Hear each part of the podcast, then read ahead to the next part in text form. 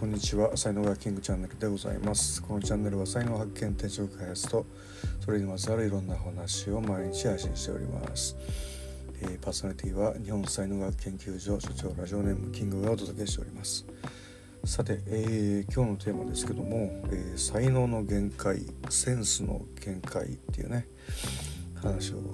したいんですけども、やればできるみたいなね言葉ありますけども、まあできるにしてもですね、どこまでできんのかみたいなね、ことがね本当は問われる、特にプロの現場ではね、問われるんですけども、まあそういうことをも考え続けて、何年になりますかね、30歳ぐらいの時から考えてるんですけども、まあ、僕自身ですね、本当いろんな業界にね足を突っ込んで、気の済むまでというかね、やれるところまでというかね、まあ、いろいろやってきた部分はあるんですけども、まあ、一つはいろんな世界をね自分の目で見てみたいという、これまあいわゆるこう体験をしたいというね、ことなんで、まあ、そういうことやってきたんですけど、その業界でですね、ちょっとこう面白くて長くやってるとですね、やっぱり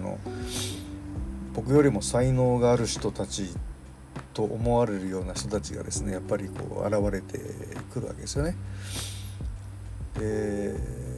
やっぱね、その才能がある人っていうのはなんていうんですかね、まあ、もちろん好きで才能がある人だと思うんですけども、その走ってる感じっていうのがねですね、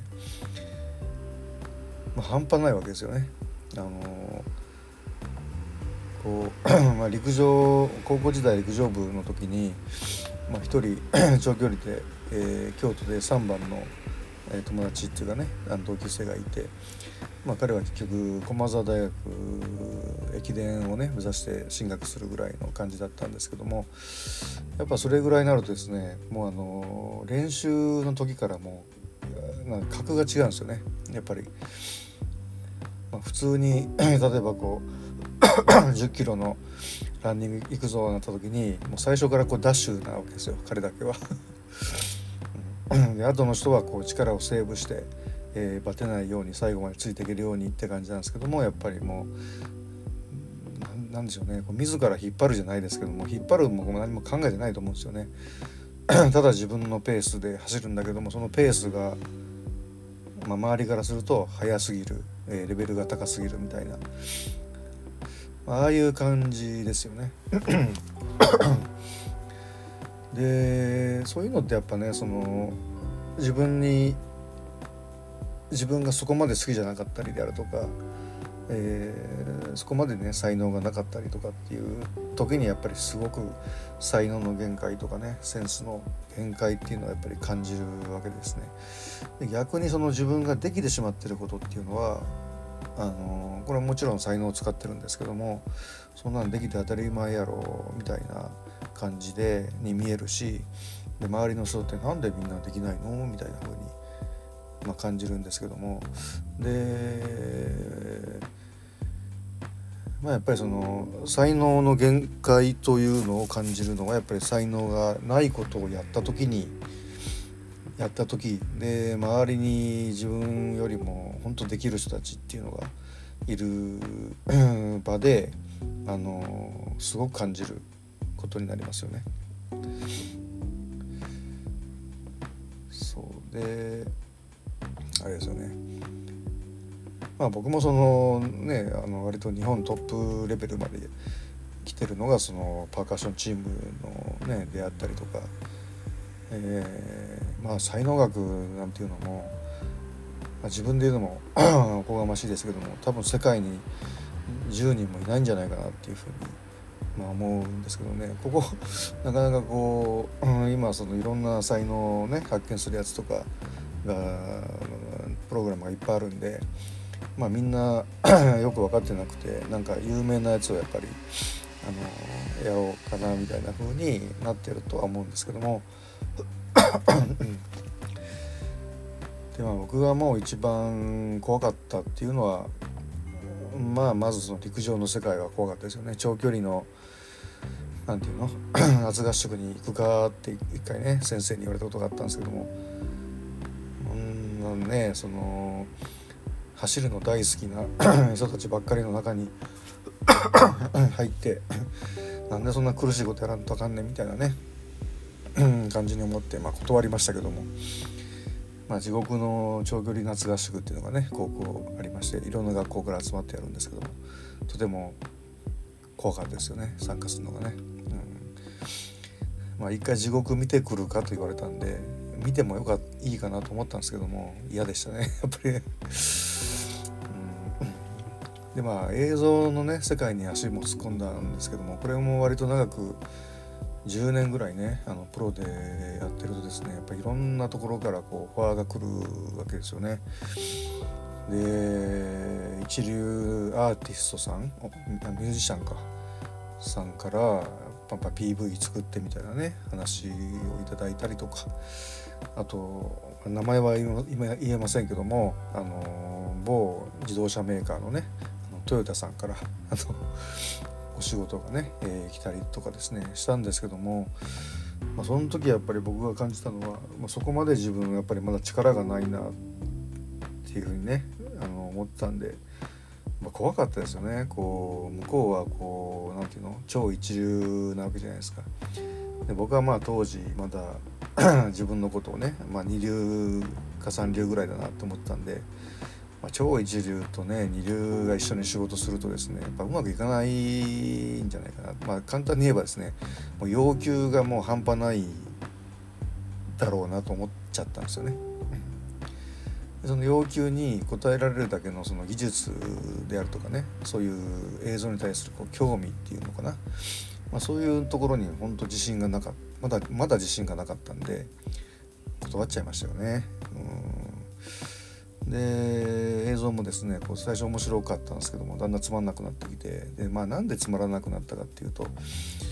やっぱあれですよね言われたことばっかりやってたからっていうのはありますよね。こう自分の表現じゃなくて、まあ、仕事なんでねそのこういうの作ってねみたいな感じで、言われることが多かったんで、まあ、そういうのもあってやっぱつまんなくなったんだろうなと思うんですよね。まあ、だけどまあ今はまだねこう再開して、まあ、これは今ちょっとまだ才能学のクライアントさんだけみたいな感じなんですけども、まあ、ある程度やっぱり自分がこうある程度というかねやっぱ自分が好きな世界っていうか撮影したい世界っていうのかな、そういうところだけやってるんで、すごい楽しいですよね。まあ、撮りたいものを撮るっていうね、まあ、作りたいものを作るっていうねこういうことができてるうちはすごくいいんですけども、こういうコントロールがだんだん効かなくなってくると撮りたいのに撮れないとかねいう風になってくるとやっぱりつまんなくなってくるんだろうなとは思いますね。